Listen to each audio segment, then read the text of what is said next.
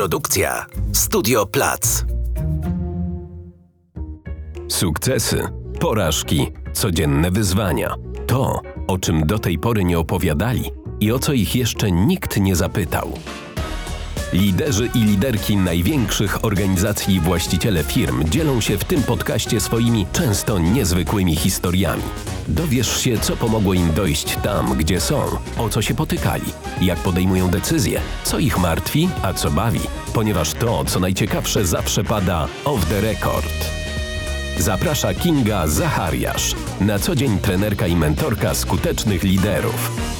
Witam w kolejnym odcinku mojego podcastu Lider, Liderka of the Record. Za chwilę poznasz jedną z inspirujących historii, której nie usłyszysz na oficjalnej konferencji czy kolacji. Bo jak wszyscy wiemy, to co najciekawsze pada przy wyłączonych mikrofonach. Cześć. Cześć. Dzisiaj moim gościem e, jest Agnieszka Graczyk-Szuster, lekarka kardiolożka, prezeska Fundacji Kobiety Medycyny, i autorka niebywałego sukcesu pierwszej konferencji Women in Med, która odbyła się w Poznaniu w tym roku. Cześć Agnieszka. Cześć Kingo. Dzień dobry. Dzień dobry. W takim leadershipowym podcaście lekarka, lekarz w ogóle może się wydawać mocno nieoczywistym wyborem, ale na początku powiem, jak z Agnieszką się poznałyśmy. Miałyśmy okazję w czasie pandemii zdalnie studiować na Akademii Psychologii Przywództwa i nie byłyśmy razem w grupie, ale w jakichś takich networkingowych pokojach, w których nas łączono, znalazłam się z grupą, nie pamiętam, pięciu czy sześciu osób i to wszyscy byli menadżerowie z korporacji. No i tam rozmawialiśmy o różnych takich korporzeczach i pojawiła się twarz blondynki, która mówi: Ja to w sumie nie wiem, o czym wy rozmawiacie, bo jestem kardiologiem. Ja sobie wtedy pomyślałam, kurde, co ta kobieta tu robi? Co ty robiłaś, Agnieszka, tam na tym, na tej Akademii Psychologii Przywództwa? To jest trochę taki wstęp do pytania, które no, na początku wiadomo zadaję wszystkim. Skąd się wzięłaś przy tym stole? Jak to się stało, że jesteś tu, gdzie jesteś zawodowo? Co robisz i w ogóle kim ty jesteś? Cały czas y, jestem kardiolożką, lekarką, y, ale w pewnym momencie zaczęła uwierać mi praca w klinice kardiologii, w której spędziłam 12 lat. Czyli w Polskiej Służbie Zdrowia. E, my lubimy słowo ochronie zdrowia. Ochronie zdrowia. E, mhm. Tak, e, ale nie było to moje miejsce pierwsze pracy, ale stwierdziłam, że pewnych rzeczy mi tam brakuje, pewnych rzeczy nie mogę tam zrobić, a pewnych rzeczy też nie chcę zrobić. I potem pojawił się właśnie pomysł, że czułam się taką osobą, która e, wiele chce, ale mam podcinane skrzydła. I dlatego była ta Akademia Psychologii Przywództwa, na której się poznałyśmy.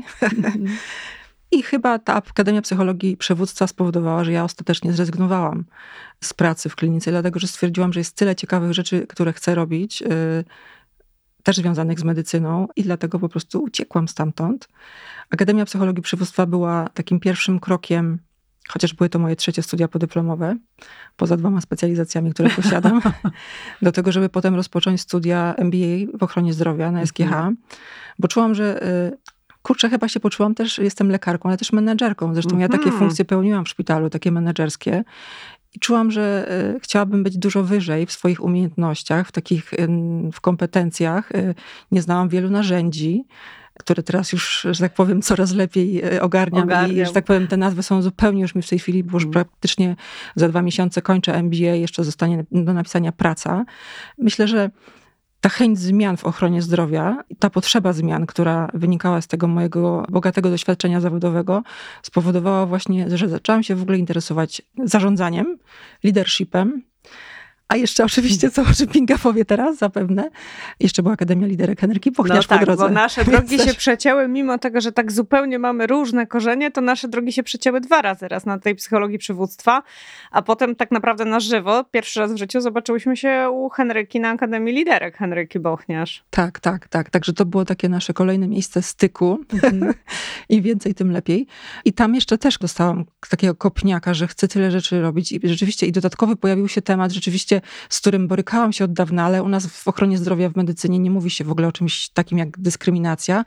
Może teraz jest od mhm. roku, dwóch trochę więcej na ten temat, tak. ale rzeczywiście zaczęłam sobie uświadamiać, jak wyglądało moje życie zawodowe w ostatnich kilkunastu latach i że ten temat dyskryminacji kobiet jest bardzo ważny i obecny. I zaczęłam zajmować się też kobietami, jakby w tym wszystkim, co już zaczęłam wcześniej robić I tak powstała Fundacja Kobiety Medycyny. No właśnie, powiedz trochę o tej fundacji, bo jest sporo takich fundacji, jak ja to obserwuję. Teraz wiesz, otworzyłaś mi też trochę oczy na taki medyczny świat. To jeszcze powiemy, co razem robiłyśmy do tej pory. I widzę, że faktycznie jest takie poruszenie, może trochę z pewnym opóźnieniem, bo tematy kobiet w biznesie, no to już powiedzmy są takie nawet, niektórzy mówią, że już nawet trochę przegrzane. A mhm. wydaje mi się, że temat y, funkcjonowania kobiet w medycynie, lekarek, medyczek w ogóle szeroko pojętych, to jest coś, co tak, nie wiem, ja to widuję od dwóch lat może i faktycznie sporo na ten temat y, czytam. I jak twoja fundacja właśnie się wpisuje w te tematy? Powiedziałaś mi, że wszyscy cię pytają, to ja cię też zapytam. Po co ci ta fundacja? Wiesz, Kingo, ja myślę, że ja się po prostu obudziłam w pewnym momencie, a fundacja powstała po takiej serii rozmów z moimi przyjaciółkami, y, gdzieś tam, wiesz, w górach, w trakcie, kiedy jechałyśmy autem w góry, to myślałyśmy sobie o tym, że no, ci nasi szefowie albo nasi koledzy to mają to. Ja zresztą, jak byłam młodą lekarką, y, tak naprawdę nie miałam nic do powiedzenia. Mhm. Y, w wielu kwestiach, y, kiedyś na przykład chciałam wszczepiać stymulatory, to mi powiedziano, że nie, najpierw ten kolega, jeszcze ten kolega i jak właściwie będzie czas, to jeszcze potem ewentualnie będzie y, coś dla mnie. Wiele takich było etapów w moim życiu zawodowym, na które się zgadzałam, bo myślę, że jesteśmy takiego służalczego takiego podejścia do pracy. Medycyna nas tego niestety uczy, że my mamy bardzo schylone głowy i my się tak naprawdę nie buntujemy. My kobiety w sensie, czy, e, czy jeszcze my młode co, lekarki do e, tego? Myślę, że w ogóle my młodzi lekarze, a lekarki to tym bardziej. Wiesz, mhm. mamy tą funkcję jednak w medycynie gdzieś tam dalej, co zresztą potem pokazują statystyki, jak często zarządzamy w ochronie zdrowia, jak często jesteśmy menedżerkami szpitali czy ordynatorkami.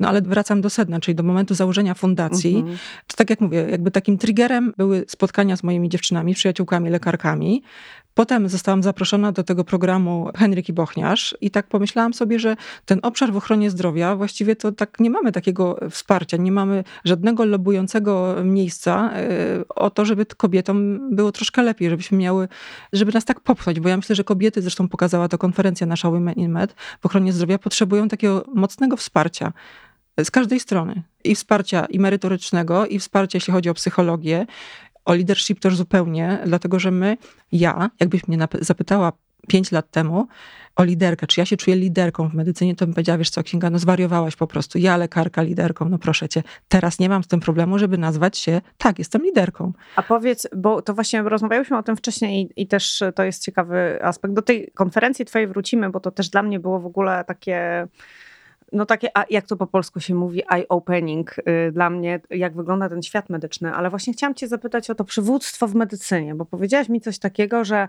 w ogóle lekarz to przywódco, że to jest takie w ogóle żenujące, że lekarz nie po to jest lekarzem, żeby sobie przypisywać jakieś dodatkowe atrybuty, że to powinno wystarczyć, że ja jestem doktorem, lekarzem, lekarką, bo to pewnie nie tylko mm. facetów dotyczy ten brak rozmowy o przywództwie Podczas gdy przecież szpital, przychodnia, cokolwiek weźmiemy, no to jest jakaś organizacja. Ja wywodzę się z biznesu, więc patrzę na to jako na miejsce nie tylko leczenia, ale też funkcjonowania ludzi, pracowników, zarządzania, budowania jakiejś kultury organizacyjnej. Jak ty na to patrzysz? Wiesz, myślę, że dawniej było tak rzeczywiście, że ordynatorem zostawał ten, kto miał największe predyspozycje takie endogenne do tego, że zarządza.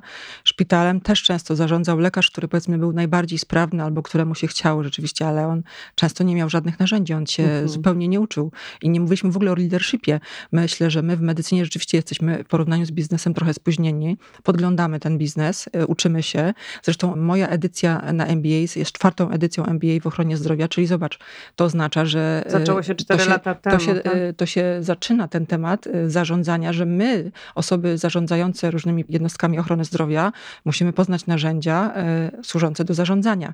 No, żeby zostać kardiologiem, to ja jednak jednak spędziłam 4 lata w różnych miejscach, w różnych sektorach w ochronie zdrowia, żeby rzeczywiście tym kardiologiem oczywiście kończąc egzaminem e, specjalizację, zostać. Natomiast e, też wydaje mi się, że nie można zarządzać szpitalem ani żadnym oddziałem, nie znając podstawowych zasad zarządzania, albo na przykład nie wiedząc, jak się komunikować z osobami, albo jak naprawiać e, jakieś konflikty w zespole. Myślę, że to jest właśnie absolutnie droga dla każdego, również lekarza, ale w tym momencie trzeba też trochę rozważyć, w którą stronę pójdziesz. Jak masz doświadczenie zawodowe, medyczne, niekoniecznie chcesz czymś zarządzać, bo trochę musisz odpuścić z tego życia lekarskiego trochę zajmujesz się zarządzaniem. Także u nas to też jest takie do wyważenia, bo u nas e, ta edukacja trwa bardzo długo. Moja Mhm. trwała, ta No podstawowa 16 lat.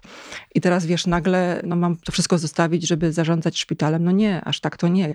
Ale to zarządzanie potrzebne jest mimo wszystko e, no, w tych jednostkach, o których mówię. Wiesz, pytanie jest takie, czy tego się nie da połączyć, no bo przecież oczywiście, możesz że tak. studiować Tak, tak. medycynę i Tak. mieć zajęcia z, na wszelki wypadek, gdybyś kiedyś miała, mimo tego, że jesteś kobietą, objąć stanowisko na przykład dyrektorki szpitala, trochę ironizuję, ale bo mam takie trochę poczucie, skoryguj mnie, jeśli się mylę, że jednak nawet jeśli zaczyna być w medycynie rozmowa o tym, no mówiąc jak być dobrym szefem, czy jak być dobrą szefową, to czy to nie jest tak, że to jest trochę nisza, czy to jest temat taki, na który środowisko się chętnie otwiera, czy właśnie mój feeling jest taki, że to na razie ci tacy, powiedziałabym, najbardziej światli w tym E, kierunku Myślę, że idą. to jest temat z kategorii takich niższych jeszcze wciąż, mniej ważnych.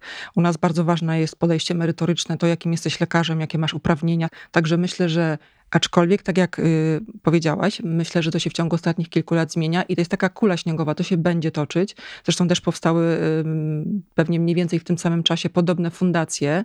Dwie jeszcze mamy w Polsce, takie, które też y, są troszkę podobne do tej naszej w ochronie zdrowia, więc ten temat zaczyna się pojawiać. A jak ty byś miała powiedzieć, według ciebie, kim jest lider w medycynie? Lider Liderka. Liderka w medycynie, powiem przewrotnie, że to wcale nie oznacza, że jest to właśnie ten y, dyrektor szpitala, bo dyrektor szpitala, jak wiemy, nie zawsze doskonale zarządza tym szpitalem. Bo dla mnie bardzo ważna jest, y, oprócz tego, że ktoś ma jakieś umiejętności, oczywiście tak jak ja powiedziałam, endogenne, urodził się z pewnymi predyspozycjami, to jednak bardzo ważne jest y, wykształcenie akademickie do tego. Bo uważam, że nie można zarządzać, y, jeśli nie zna się odpowiednich y, miejsc, gdzie można ewentualnie kogoś zapytać, co jeszcze Tak. można poprawić, więc liderką przewrotnie wcale nie jest osoba, która piastuje takie najwyższe stanowiska. Formalnie. Nie, dla mnie to nie jest formalne stanowisko. Dla mnie wręcz to jest osoba, która to jest dla mnie taka osoba, która wiele chce zmienić. Właśnie widzi coś, czego nie widzą inne osoby i kruszy lud, y, robi nowe rzeczy, wprowadza zmiany. Dla mnie to jest lider. Absolutnie taką mam definicję lidera w medycynie. I teraz pytanie, podzielę się swoim doświadczeniem, które już słyszałaś wielokrotnie, zresztą jak y, mówiłyśmy o tym też u ciebie na konferencji, bo chciałabym, żeby to był też dla nas taki punkt wyjścia właśnie do rozmowy na ten temat. Miałam taką okazję, żeby spędzić cztery dni w szpitalu. Z, no, mnie nic nie było, ale musiałam komuś potowarzyszyć w tym szpitalu, no i trochę z nudów, a trochę z takiego y, skrzywienia zawodowego, trochę obserwowałam relacje między personelem nie wiem, czy to w ogóle jest dobre słowo. W biznesie to się już nie używa takiego słowa personel, ale między osobami Mhm. pracującymi. W skrócie były to, akurat tak się składa, że same lekarki, prawie same pielęgniarki i panie salowe. I moje obserwacje były takie, że w szpitalach są jeszcze większe silosy między poszczególnymi funkcjami, niż to się zdarza w biznesie. W biznesie dużo mówimy o tym, że trzeba burzyć silosy, że się mają przenikać te funkcje, że wszyscy gramy na jeden projekt. I to, co mnie zszokowało, ale znowu dlatego, że ja się wywodzę z biznesu i dla mnie to jest oczywiste, na przykład, że wszystkie lekarki były ze sobą na ty i pielęgniarki były ze sobą na ty, ale już na przecięciu lekarki, pielęgniarki, pomijam już, że w ogóle to było, do pielęgniarki było pani Kasiu, a do lekarki było pani doktor, więc trochę tu się jakby wybijają mi się dwa tematy. Po pierwsze, w ogóle jak jest budowanie teamu, przepraszam wszystkich panów i pani doktor, które się oburzą, że o takich tematach w szpitalu rozmawiamy, ale jednak o budowaniu teamu w szpitalu. A drugie to, co powiedziałaś o kobietach że trochę te kobiety w tych szpitalach to sobie też, no mówiąc krótko, nie ułatwiają. Taka była moja obserwacja. Na pewno tak jest, absolutnie tak jest w wielu miejscach. y, Ale wiesz, to myślę też z tego, że my jesteśmy uczeni pewnej hierarchii, wiesz, w zawodzie. No ja właśnie. przypomnę sobie y, mój staż podyplomowy, kiedy siedziałam z takim starym, emerytowanym chirurgiem i on mi kiedyś powiedział, Aga, słuchaj, te dziewczyny, mówił o pielęgniarkach, one nie mają cię lubić, one mają cię słuchać. Po prostu. I to jest takie, wiesz, to y, jak masz kilka takich y, osób, które coś takiego powiedzą, bo jest taki, ten zawód jest rzeczywiście, y, może zawód, nawet nie zawód, ten team, chociaż nawet nie wiem, czy to można teamem nazwać często, bo my No jesteśmy właśnie. teamem. My jesteśmy często jednostkami, które próbują ze sobą Akurat mają współpracować. Y, dyżur. Tak. Mhm. Natomiast y, rzeczywiście jesteśmy nauczeni i przyzwyczajeni, że pewna hierarchia musi w ochronie zdrowia funkcjonować. Ja się wcale z tym nie zgadzam, bo ja nie mam problemu z tym, żeby do mnie pani salowa mówiła po imieniu, czy pani pielęgniarka mówiła do mnie po imieniu. Żaden problem. Nie zawsze, wiesz, jak jest ktoś starszy, no to kto zawsze proponuje, prawda, przejść na ty, tym bardziej jak jesteś młodą lekarką. No ale to też jest bardzo często odgórna decyzja, prawda? Jeśli ordynator oddziału, ordynatorka oddziału rzeczywiście tworzyłby swój zespół, gdzie to takie przysłowiowe przejdźmy na ty tak. mogłoby zacząć funkcjonować, być może to byłby pierwszy krok do usprawnienia relacji. Ewentualnie w teamie. E, tak, zespół, który mógłby naprawdę funkcjonować, a nie w grupie ludzi, która próbuje razem współpracować. Ale patrz, jakie to jest trudne nawet faktycznie nazwać to zespołem. Coś, co jest, znowu będę porównywać, no bo jesteśmy, po to tu siedzimy, żeby trochę nasze dwa światy ze sobą e, zdarzyć. Coś, o czym team, zespół, to jest w ogóle słowo, które już jest super wyświechtane w biznesie nawet, choć bardzo ważne wciąż, ale jest tak często powtarzane. A ty mówisz, że tobie ten team prawie że przez gardło nie chce przejść, bo nie ma takiego w ogóle podejścia w medycynie, co no trochę nam też mi daje do myślenia to, jak to ma funkcjonować, nie? Jak nie jesteśmy zespołem, tylko tak. przychodzi grupa ludzi i tak powiedziałaś, to jest że próbują ze sobą jakoś pracować razem. No tak, no wiesz, no, są pielęgniarki, które mają swoją e, dyżurkę. Są lekarze, lekarki, którzy e, mamy własną dyżurkę. Są świąteczne spotkania. Zwykle jest tak, tak było u mnie w ostatnim moim miejscu pracy, że spotykaliśmy się my, lekarze, lekarki oddzielne, panie pielęgniarki, pielęgniarze Koszmar. oddzielnie, więc niestety w tym ostatnim moim miejscu pracy nie mogę powiedzieć, że była jakaś świetna integracja taka oddziałowa. No patrz, to jest niewiarygodne. I teraz trochę nawiążę właśnie do, mm, do Twojej konferencji, nazywam ją twoją, bo sama y, y, tak naprawdę z pomocą y, Znaczy ja ją osób, wymyśliłam, Ty tak. ją wymyśliłaś, zorganizowałaś, przyszło 200 osób, pełna sala w Poznaniu. Taki miałam zaszczyt, że dostałam od ciebie zaproszenie, żeby opowiedzieć tam tak, właśnie Kinga, o kobiecym Kinga mówiła tak e, też o stereotypach. E, jej wystąpienie zostało najlepiej ocenione ze wszystkich podczas tej konferencji, więc Kinga jest skromna i tego nie powie zapewne, więc ja o tym powiem. To bardzo ci dziękuję, to zrobimy z tego teaser ale chciałam powiedzieć, że właśnie w ogóle ta konferencja, ja nigdy nie byłam wcześniej na konferencji związanej z medycyną. Bo ich po prostu nie było, takich y, leadershipowo, no powiedzmy, właśnie. psychologicznych. Właśnie Merytoryczne, to, owszem, prawda? Właśnie, wiesz, to chciałam powiedzieć, że mnie się kojarzyła konferencja, że tam się siada i się opowiada, jak tam o najnowszych metodach leczenia, nie obryszczki, tak? No takich konferencji mamy mnóstwo i to jest Właśnie. obowiązkowe. Lekarz, który nie jeździ na konferencje, nie szkoli się, no, jest lekarzem, który jest zawsze niżej, jeśli chodzi o kompetencje i no, nie jest lekarzem, który jest ekspertem, prawda, w swojej dziedzinie. Więc co jest merytoryczne, szkolenia są obowiązkowe. No tak, i to jest dla mnie oczywiste, właśnie ja tak o tym myślałam, ale daj się pochwalić do końca, bo właśnie ty wymyśliłaś konferencję, na której nie było w ogóle rozmowy o tym, jak leczyć coś tam, tylko to były same tematy. Było o mentoringu, było o tym kobiecym przywództwie, było o dla mnie szokujący w znaczeniu takim super interesujący i otwierający oczy wykład o wypaleniu zawodowym. Było o nowych technologiach, była jakaś gra. I wiesz, ja odniosłam wrażenie, zresztą mamy pokrycie potem w jakichś kontaktach, które też się do mnie i do ciebie odzywały, że to było dla, te dziewczyny to fantastycznie oceniły, nie? Że właśnie tak. takich rozmów w waszym środowisku medycznym brakuje. Jak w ogóle, się, skąd wiedziałaś, że to zagra takie tematy? Bo to wszystko siedzi we mnie, wiesz, to wynika wszystko z mojego doświadczenia zawodowego i z rozmów z moimi koleżankami, przyjaciółkami w ochronie zdrowia. My wszystkie mniej więcej jesteśmy na takim etapie, że właśnie myślimy o tym, czego nam brakuje, co byśmy zmieniły. Merytorycznie jesteśmy bardzo wysoko, bo rzeczywiście jesteśmy wyszkolonymi specjalistkami, ale brakuje pewnych rzeczy, które byśmy chciały. Zresztą ja przez to podglądanie właśnie dziewczyn z biznesu mhm. was, zaczęłam myśleć sobie, że właściwie, zresztą mam taką y, umiejętność takiej właśnie implementacji, gdzieś coś zobaczę, ktoś kopierów, to ja myślę sobie, co tam z tego mm -hmm. wykorzystam dla siebie na przykład. Więc y, no tak troszkę myślę, że zapożyczone jest od was y, z biznesu i myślę, że to absolutnie wynikało z tego, że ja przechodziłam takie etapy w swoim życiu, gdzie w pewnym momencie na przykład pomyślałam sobie, oj, ale fajnie byłoby, gdyby był obok mnie na przykład jakiś mentor a propos mentoringu, bo nie wiedziałam, co mam zrobić, czy mam iść e, pracować do kliniki, czy może zostać w tym miejscu, gdzie pracowałam wcześniej. I kilka takich etapów, jaką specjalizację, czy może jednak taką, czy no, to są takie ważne decyzje, które być może można by było gdzieś tam sobie z kimś przegadać. Wypalenie zawodowe przeżyłam na pewno na własnej skórze.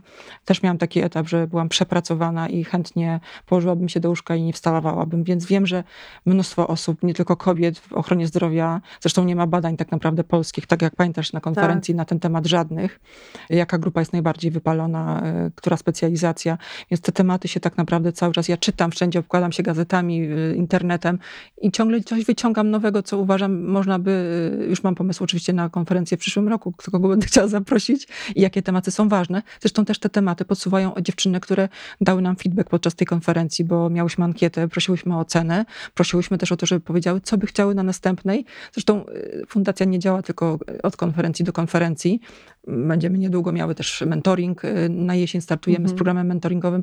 Także, tak jak powiedziałam, zaczynamy się rozpędzać, rozkręcać, bo jest taka potrzeba, jest taka ogólna chęć tego, żeby same dziewczyny mówią, że one by chciały na przykład, y, część by chciała być mentorkami, część mentee, jeśli mówimy akurat o tej części. A o wypaleniu zawodowym bardzo duży, szeroki temat.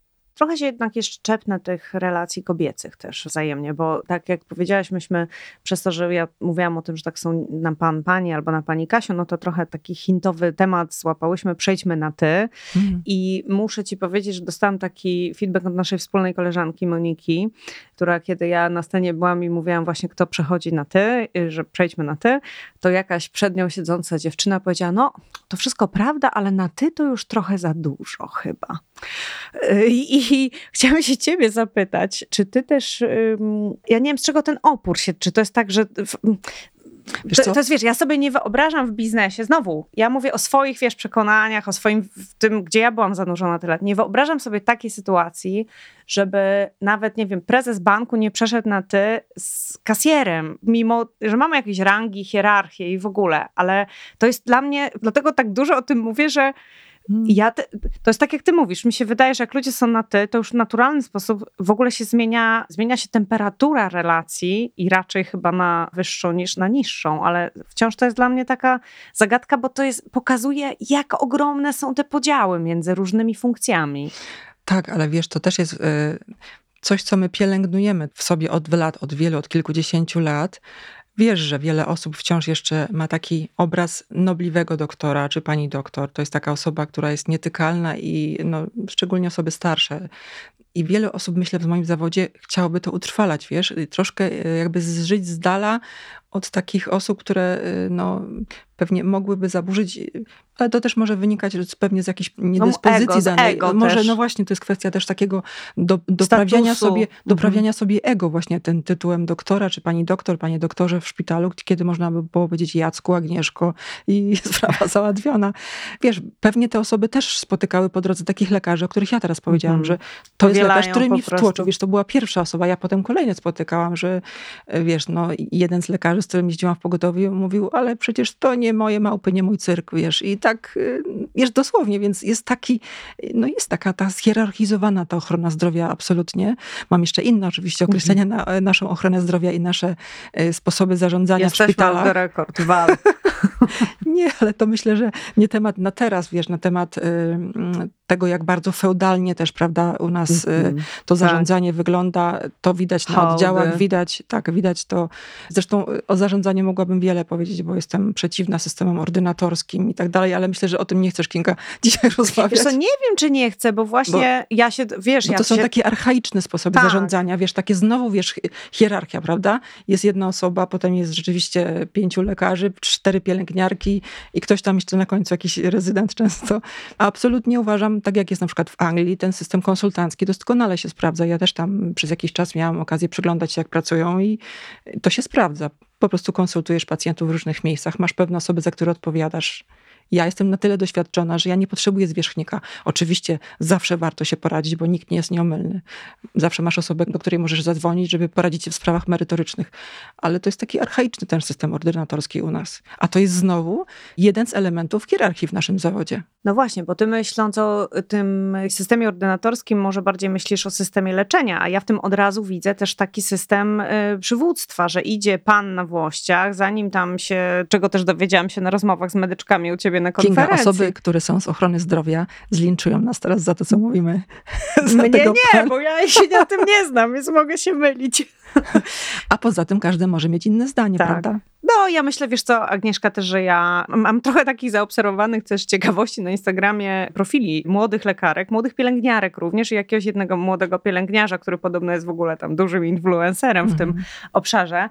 I mnie się wydaje, że tutaj chyba raczej nie można mówić o linczu, tylko o tym, że nadciąga pokolenie, które po prostu już w ogóle, wiesz, nawet w biznesie te hierarchie są zupełnie zaburzone. Ja kiedyś, zaraz zapytam cię o twoje też doświadczenie, jak byłaś młodą lekarką, ale powiem ci, że jak ja miałam 25 lat i nie wiem, miałam przełożonego, nie miałam formalnego mentora, no ale kogoś, kto obok pracował i miał lat powiedzmy 50, no to ja też wychowana byłam do jakiegoś takiego trochę, wiesz, skłaniania głowy. Ja dzisiaj jestem mentorką dla kilku bardzo młodych liderek i mówię to dziewczyny z dumą o was, że one w ogóle nie mają do mnie respektu. To znaczy mają respekt taki w znaczeniu, to wiesz, no dorosły, dorosły, rozmawiamy merytorycznie o różnych rzeczach, ale one w ogóle jakby nie, ja, ja nie buduję, ale one też nie mają takiej potrzeby budować bariery wieku. I ja myślę, że to pokolenie młode po prostu w ogóle inaczej traktuje i wydaje mi się takie rzeczy typu ten system ordynatorski, cokolwiek on oznacza medycznie, to z punktu widzenia budowania teamu, współpracy, to ci młodzi, oni w to nie będą wchodzić, myślę.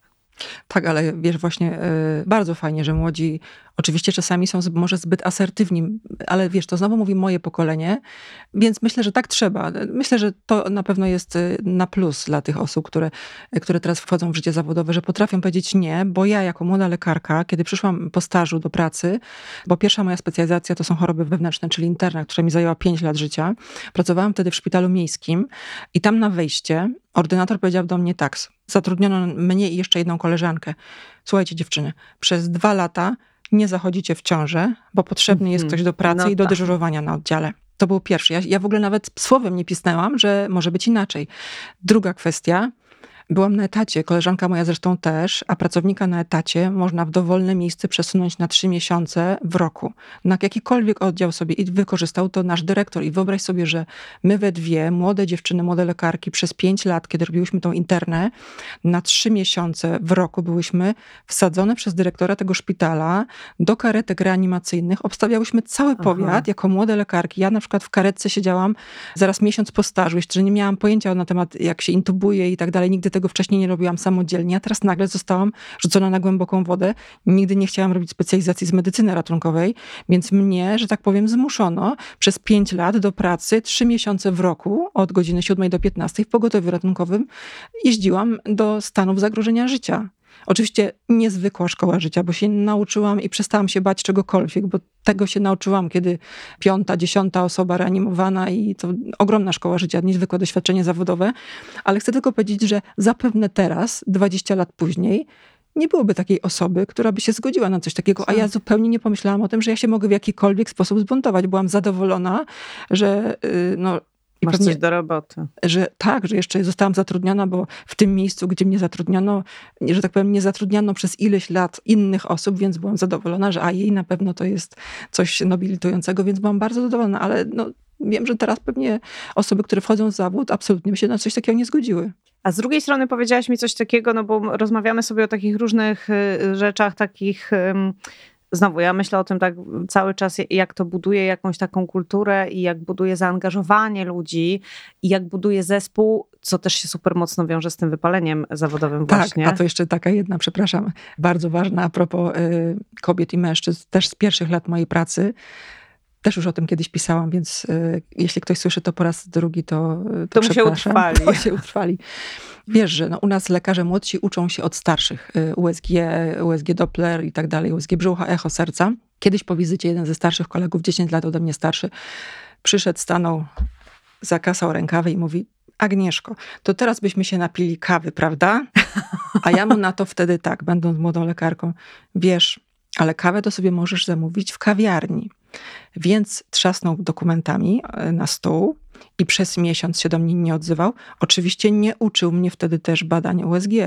Także, no, Ale ja, ja. także myślę, Odegrał że się strasznie no, Myślę, że no, No, trochę do tego nawiązując, to e, teraz właśnie nie przejść już w tych czasach. po tej linii kobiety-mężczyźni to jest jedna rzecz, ale opowiadałaś mi też jakąś taką historię, jeśli dobrze pamiętam, bo to też jest kwestia młodzi lekarze, starsi lekarze. Mówiłaś mi, że z kolei z jednej strony wsadzili cię do tej karetki i po prostu zamknij oczy i jedziesz, a z drugiej strony opowiadałaś mi jakąś taką historię, że przez pół roku nie dopuszczano cię do żadnych zabiegów po specjalizacji chyba, tak? Było coś takiego, że młody lekarz to ty teraz i tak nie dotkniesz pacjenta przez pół roku, bo Tak, co ty tam e, umiesz? Ja w szpitalu miejskim, w którym pracowałam wcześniej, nauczyłam się wielu badań e, sonograficznych, między innymi badania echo serca, bo interna to jest właśnie USG jamy brzusznej, USG Doppler tętnic szyjnych i inne badania. Nauczyłam się tam też badania echo serca, bo pracowałam na oddziale wewnętrznym z oddziałem kardiologicznym, więc potrafiłam, byłam dobrze wyszkolonym echokardiografistą. Kiedy przyszłam do kliniki, szefowa kliniki przez pierwsze pół roku zabroniła mi dotknąć aparat echokardiograficzny. Nie wiem dlaczego, ona wiedziała doskonale, że ja już mam specjalizację z interny, ale na zasadzie tego, że przyszła nowa osoba, teraz musi grzecznie poczekać w kolejce, więc ja Mhm. przez pół roku nie miałam wstępu do pracowni echokardiografii, yy, tak żeby móc sobie samodzielnie te badania wykonać. Robiłam je bardzo dobrze, bo robiłam je poprzednich kilka lat już. Tak. Ale no, y, oczywiście znowu, no tylko kobieta kobiecie tutaj akurat.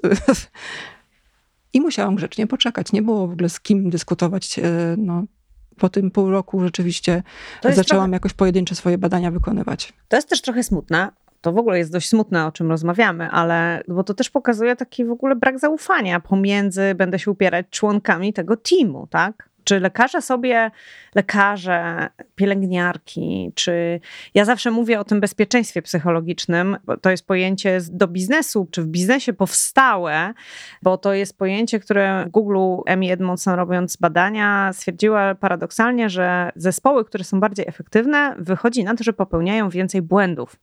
Jak głębiej w to zajrzała, okazało się, że to nie jest tak, że zespoły, które są bardziej efektywne, popełniają więcej błędów, tylko chętniej o tych błędach mówią i po prostu się do nich przyznają. I trochę upraszczając, jest tak, że tam, gdzie jest pole do popełniania błędów, do rozmawiania na temat tych błędów, no to jest też budowanie zaufania, jest też pole do reagowania na czas. I mówiąc zupełnie tak zaciągając ze świata medycznego, jak ja tłumaczę, jak ja rozumiem bezpieczeństwo psychologiczne, no to jest takie, że pielęgniarka nie będzie się bała powiedzieć lekarzowi w trakcie operacji, że właśnie zaszywa wacik w pacjencie. A jak patrzę sobie na te wasze relacje, to sobie myślę, kurczę, no nie jestem pewna, czy w tak ustawionych silosach, w tych oddzielnych dyżurkach, jak ty to nazywasz, trzymając tych ludzi, czy mogę myśleć, czy ona mu zwróci tą uwagę, jak przyjdzie, bo to wiesz, pomijam już w ogóle tego pacjenta, nie? Ale to ma konsekwencje i dla pielęgniarki, i dla tego lekarza, dla tego całego teamu, który operuje, nie? Wiesz, myślę, że jednak aż do tego stopnia nie, bo jednak Mhm. y, zagrożenie życia i dobro pacjenta są ważne, a właściwie najważniejsze, więc myślę, że każdy gdzieś przełamie, wiesz, jak ja bym zobaczyła, że ktoś robi błąd, albo myślę, że nie obraziłabym się, żeby ktoś mi zwrócił uwagę. Ty nie, E, ale ja, czy ten e, profesor, e, który każe sobie profesorować i ta młoda dziewczyna, która mu asystuje przy operacji, Znaczy, no, pewnie bywa różnie, ale ja jestem Mhm. absolutnie zwolennikiem tego, żeby o tym mówić, bo zdrowie, życie pacjenta jest najważniejsze, więc każdemu się zdarza gorszy dzień, nieprzespana noc, jak wiecie, jesteśmy po 24 godzinach dalej yy, w pracy, często po nieprzespanej nocy albo po dwóch godzinach operatorzy idą do zabiegów, więc takie rzeczy mogą się zdarzać niestety i bardzo dobrze, że stoi obok druga osoba, która może zwrócić uwagę. Mam nadzieję, że tak jest zawsze. A ty ze swoją fundacją, co byś chciała zrobić? No bo niechybnie chciałybyśmy też pogadać o tym, jak to zmienić, nie tylko o tym, żeby sobie tak ponarzekać. Ja się dzielę też swoimi refleksjami, bo powiem to jeszcze raz. Przyglądam się temu światu medycznemu od właśnie od takiej strony, no, żeby to biznesowej, no tak zarządczej, takiej właśnie budowania efektywnych zespołów. Co można z tym zrobić i co ty byś chciała, bo trochę nie mi nie odpowiedziałaś, po co ci ta fundacja, bo rozumiem, że Już ona... ci zaraz odpowiadam. Tak, właśnie. Fundacja ma kilka celów. Y, Będziemy na pewno y, kontynuowały ten mentoring, o którym zaczęłam. Myślę, że I długofalowo... co on ma dać, ten mentoring? On o czym będzie dla tych lekarek, dla tych medyczek? Będziemy łączyć dziewczyny, niekoniecznie lekarki z lekarkami, czy pielęgniarki z Okej. pielęgniarkami, te bardziej doświadczone z tymi mniej doświadczonymi, ale bardzo fajnie też z mojego doświadczenia własnego, bo ja też, żeby poznać, y, jak to wygląda od podszewki, zapisałam się do jednej z biznesowych fundacji jako mentee, bo chciałam przejść ten proces, mimo e, tego, że wiekiem mogłabym być spokojnie mentorką i doświadczeniem zawodowym, to chciałam właśnie przejść ten proces od drugiej strony, jak to wygląda i co on daje. I ja na przykład, jako gdybym e, mogła młodym osobom, e, mówimy oczywiście o, nie tylko o lekarkach, ale o diagnostkach laboratoryjnych, o techniczkach, o ratowniczkach, bardzo dobrze mieć drugą osobę, która jest obok i która w razie czego powie, że słuchaj, nie możesz się zgodzić na takie traktowanie, musisz iść komuś powiedzieć, że to ci nie pasowało, że nie weźmiesz tego dyżuru, że twoje wynagrodzenie nie jest takie i nie zgodzisz się, że to będzie taka osoba, która, bo my często we własnym sosie, wiesz, wśród rówieśników mówimy, e, właśnie tak jak spotyka się grupa kobiet i wiesz, wyrzucamy te swoje żale, no ale nic z tego potem nie wynika. A Czyli, ja zakładam, że taka osoba... Czyli rozważasz, czy właśnie chciałabyś jednak mieszać ten świat biznesowy, tak? Tak, z, tak. Z, ja zakładam, że medycznym. tak, będą nas wspierać dziewczyny na przykład z naszej Akademii Liderek, Mhm. y, Henryki Bochniarz y, i będą chciały połączyć, bo dla mnie na przykład właśnie to biznesowe doświadczenie, które otrzymałam od dziewczyny, która jest przedsiębiorczynią, jest bardzo ważne, bo ona zupełnie spojrzała na mój zawód Tak. z innej strony. Także niekoniecznie musi to być, wiesz, osoba, która, zresztą na przykład menedżerki, przyszłe menedżerki szpitali mogą się spokojnie też połączyć z osobami, które były dyrektorkami oddziałów gdzieś tam w banku, powiedzmy, czy, czy w innych korporacjach. To jest taki, że to, to jest Tak. taki pierwszy, to jest taki pierwszy punkt y, i to, co jest takie najbardziej na bieżąco. Chciałabym też rozwijać leadership w ochronie zdrowia wśród kobiet. Właśnie. I chcemy taki klub, już tutaj, że tak powiem, były rozmowy na ten temat, też sobie taki własny. y, I to też nie muszą być tylko lekarki, tylko dziewczyny, które są w różnych sektorach, bo networking jest też niezwykle ważny, żebyśmy wzajemnie wiedziały, gdzie do kogo zadzwonić, z jakim problemem. Jak masz taki problem zarządcy, to, to dzwonisz do Asi, bo ona wie, bo już miała coś takiego i to ci pozwoli, y, że tak powiem, popchnąć sprawę do przodu. Także chciałabym jako kolejny temat rozwinąć leadership. Bardzo bym się też chciała sfokusować na najpierw zdiagnozowaniu, ile mamy wypalenia zawodowego w ochronie zdrowia i przeciwdziałaniu rzeczywiście temu wypaleniu zawodowemu, bo wiele osób, mój kolega z roku w zeszłym roku popełnił samobójstwo niestety, Mhm. być może z powodu wypalenia zawodowego, tego nikt nie wie, ale był osobą niezwykle zapracowaną. Ja sama, tak jak mówię, też miałam taki moment, że wiedziałam, że to jest ten moment, kiedy nawet myślałam o tym, że może ja odejdę z zawodu, więc wiem, Mhm. jakie to jest niezwykle Tak. ważne. Bardzo ważny temat też nowych technologii w ochronie zdrowia, Tak. więc to też przeplatamy w naszej fundacji. Zresztą jeden panel na naszej konferencji też tego dotyczył, bo my niezależnie od wieku, czy masz 40, 25, jak kończysz studia, czy 60, no nie ma siły, no musisz, że tak powiem. Ja na przykład teraz pracuję na urządzeniu, które mi pożyczono wczoraj, na urządzeniu, które jest echokardiografiem takim przenośnym, wiesz, takim jak pad wygląda i e, jest e, użyta do tego sztuczna inteligencja, żeby e, obliczyć na przykład frakcję wyrzutową lewej komory, czyli takie parametry e, wydolności serca, tak w skrócie Tak. mówiąc, więc e, Zobaczyłaś chciałam- moją minę. Chciałam przetestować, jak to rzeczywiście działa. Oczywiście ma pewne jeszcze niedociągnięcia, ale myślę, że my musimy takie urządzenia implementować absolutnie do naszej pracy, bo myślę, że no, nie, to będzie też z niekorzyścią dla pacjentów. Zresztą być może niektóre specjalizacje troszkę też, że tak powiem, zubożeją w lekarze, bo będzie nam pomagać na pewno ta nowa technologia. Lekarz będzie stawiał kropkę nad i, bo oczywiście ona nie stawia diagnoz, tylko jest jakby cały czas pomocna w procesie diagnostycznym, na przykład sztuczna inteligencja. Zawsze lekarz musi zweryfikować to, co ona rzeczywiście napisała i to, co ona oceniła, ale na pewno y, idziemy w taką stronę, gdzie też musimy o tym, że tak powiem, też temat y, kolejny, odpowiadając na twoje pytanie, asertywność, rywalizacja w pracy. No wyścig szczurów jest u nas absolutnie, Aha. a też w korporacjach pewnie też, No, prawda Kingo? Tak, Więc nie prawda. wiem, czy to w ogóle jest co o tym rozmawiać, więc może tak już po prostu będzie, ale e, znowu z drugiej strony ostatni artykuł Forbes Women na temat tego, że trzeba trochę nawet po 40 zwolnić, prawda, że to jakby my jesteśmy właścicielkami e, Tak. tego naszego pędu, prawda? Więc No, ale podrążę. Proszę Bo bardzo. wszystko brzmi tak. Fundacja nazywa się. Wiesz, że ja jestem twoją największą na świecie fanką, więc czepiam się tak niezłośliwie, tylko właśnie, jakbym powiedziała, rozwijająco, tak. Fundacja nazywa się Kobiety Medycyny. Konferencja nazywa się Woman in Med. Mentoring mówisz, mam nadzieję, będą nas wspierać kobiety z y, biznesu. A z drugiej strony mówisz, to mężczyźni są dość opresyjni w y, medycynie. Widziałam kiedyś w TVN24 rozmowę z y, dziewczyny z takiej siostrzanej waszej fundacji, która mówiła o kobietach w chirurgii. Siedziała lekarka chirurżka, która y, opowiadała o wynikach badań, że faktycznie dość, taki, to jest dość opresyjne środowisko dla kobiet. Obok siedział pan, nie wiem, profesor czy doktor, który poproszony o komentarz powiedział, nie no, ja, ja, bardzo lubię kobiety. Pomyślałam sobie wtedy, brzydkie słowo najpierw, pomyślałam sobie, lubić to można czekoladę albo prosecco. I właśnie te kobiety, kobiety, kobiety. Ale jak dotknąć tematu tych stereotypów, tego, co i ciebie spotkało i przygód twoich Szkolić koleżanek. mężczyzn, szkolić mężczyzn, wiesz, dlatego, że oni sobie często nie uświadamiają. Oni myślą, że to jest coś, co jest takie bardzo, wiesz, y, żartobliwe, prawda? To jest że, taki życzliwy że jak, jak na przykład jak przychodzę do pracy, ktoś mówi do mnie, ale dzisiaj świetnie wyglądasz, wiesz, a ja na przykład nie chcę takich komplementów od kolegi, no bo ja tutaj przyszłam pracować, a wiesz, no dlatego y, w pewnym momencie zaczynasz nosić uniform po prostu, żeby, wiesz, pewnych A, rzeczy nie no pokazywać, właśnie. ale to, co jest bardzo ważne, y, oczywiście ten dostęp na przykład do pewnych procedur, do tego, że ktoś, y, ale też wiesz, o czym jeszcze chcę powiedzieć, o, o tym wynagrodzeniu, bo nasza luka Otóż to. płacowa też jest niestety istotna, O. wiesz. Dane statystyczne pokazują, że my lekarki, mówię o lekarkach, bo jakby tutaj mam największe doświadczenie i najwięcej informacji, zarabiamy 65% tego, co zarabiają nasi koledzy lekarze w tych samych, że tak powiem, czynnościach, specjalizacjach. Przytoczę Co oznacza, że luka płacowa w medycynie, no teraz nie porównujemy się twardymi danymi, ale z tego, co mówisz, wynika z tego, że luka płacowa w medycynie jest co najmniej półtora raza taka duża, jak luka płacowa generalnie w biznes, które to mierzą, bo umówmy się, że w Mhm. biznesie też 90% firm nie ma pojęcia, jaką ma lukę płacową. Jako przykład podam sprzed kilku lat case mojej koleżanki, lekarki, która poszła renegocjować swój kontrakt y, w szpitalu do dyrektora szpitala, dlatego że kolega nasz też wcześniej sobie renegocjował ten kontrakt i uzyskał wyższy. Więc ona też stwierdziła, że są w jednym wieku, też są kardiologami. Ona jeszcze, że tak powiem, zastępowała zwykle y, szefa oddziału w wielu y, czynnościach.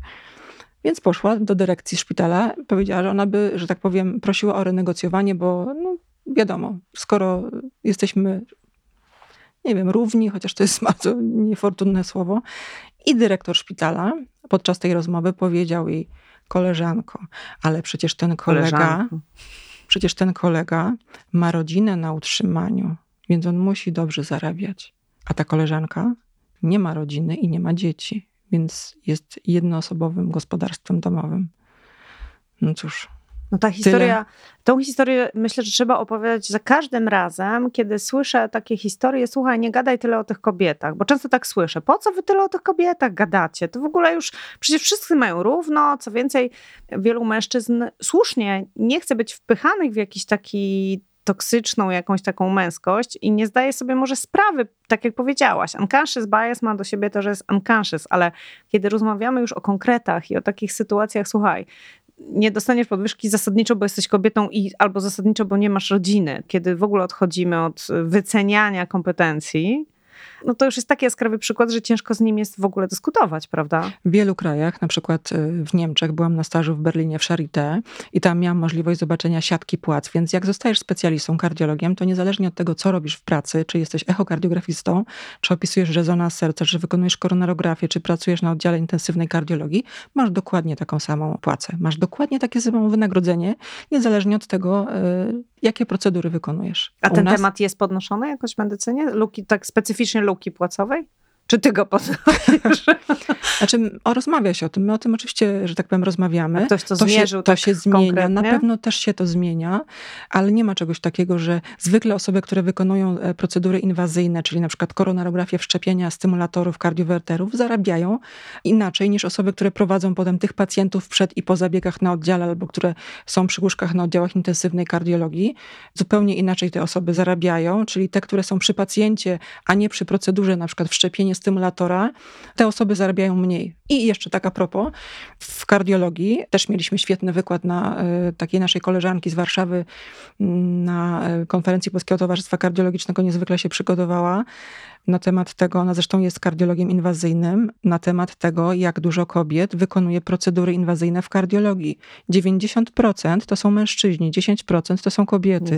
Co, co wiąże się oczywiście z tym, że mężczyźni więcej zarabiają, bo tak jak powiedziałam, za procedury zwykle my lekarze dostajemy jakiś y, procent, y, natomiast y, forma zatrudnienia na oddziałach przy pacjencie przy łóżku jest zupełnie inna i stąd wynika też ta luka płacowa. No tutaj rozumiem, że to jest też kwestia tego, że kobiety jakby, nie, nie wiem czy nie upraszczam, ale ja to rozumiem tak, że kobiety nie są trochę dopuszczane do wyżej płatnych procedur, bo te miejsca okupowane są przez panów, tak? A pewnie dyskusja idzie w kierunku, kto umiałby to zrobić i domyślam się, że kobiety umiałyby to zrobić tak samo jak lekarki, tak samo jak lekarze pewnie. Wiesz, to też się zmienia, wiesz, to tak jak powiedzmy sięgnę pamiętam wstecz 10-15 lat temu było inaczej, a teraz już troszkę, że tak powiem, to się zmienia. Bo... Ale wciąż 90%, no to umówmy tak, się. ale chcę ci powiedzieć tylko, że to też wynika z pewnej takiej naszej demografii, bo u nas na studiach medycznych 60 przeszło procent y, to są kobiety jednak. No to jakim cudem 60 potem parę. z nich się robi 10% chirurgii? No tak, ale jednak, jednak No właśnie. No właśnie.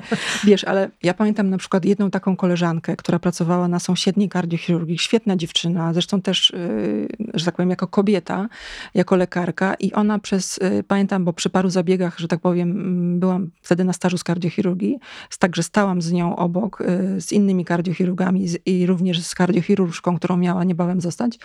Słyszałam docinki kolegów po tej adres. Ona kompletnie nic nie odpowiadała nigdy. Ona się po prostu po czasie wyniosła do Niemiec Mhm. kobieta w kardiochirurgii, tak jak kobiety w innych Mhm. specjalizacjach chirurgicznych, niestety muszą się liczyć, była jedyną kobietą, tą kardiochirurżką wtedy na oddziale, muszą się liczyć z takimi docinkami, że no wiesz, no jest bardzo dużo odniesień właśnie na temat wyglądu, jak y, wiesz, no są takie No bardzo niesmaczne, to są takie kawiarniane żarty, których my nie chcemy absolutnie. Plus ja słyszałam, co mnie trochę zszokowało, też się posługiwałam tym, że prawdziwy chirurg musi sikać na stojąco podobno, co jasno pokazuje, kto może być prawdziwym. Chociaż jakbyśmy się uparły.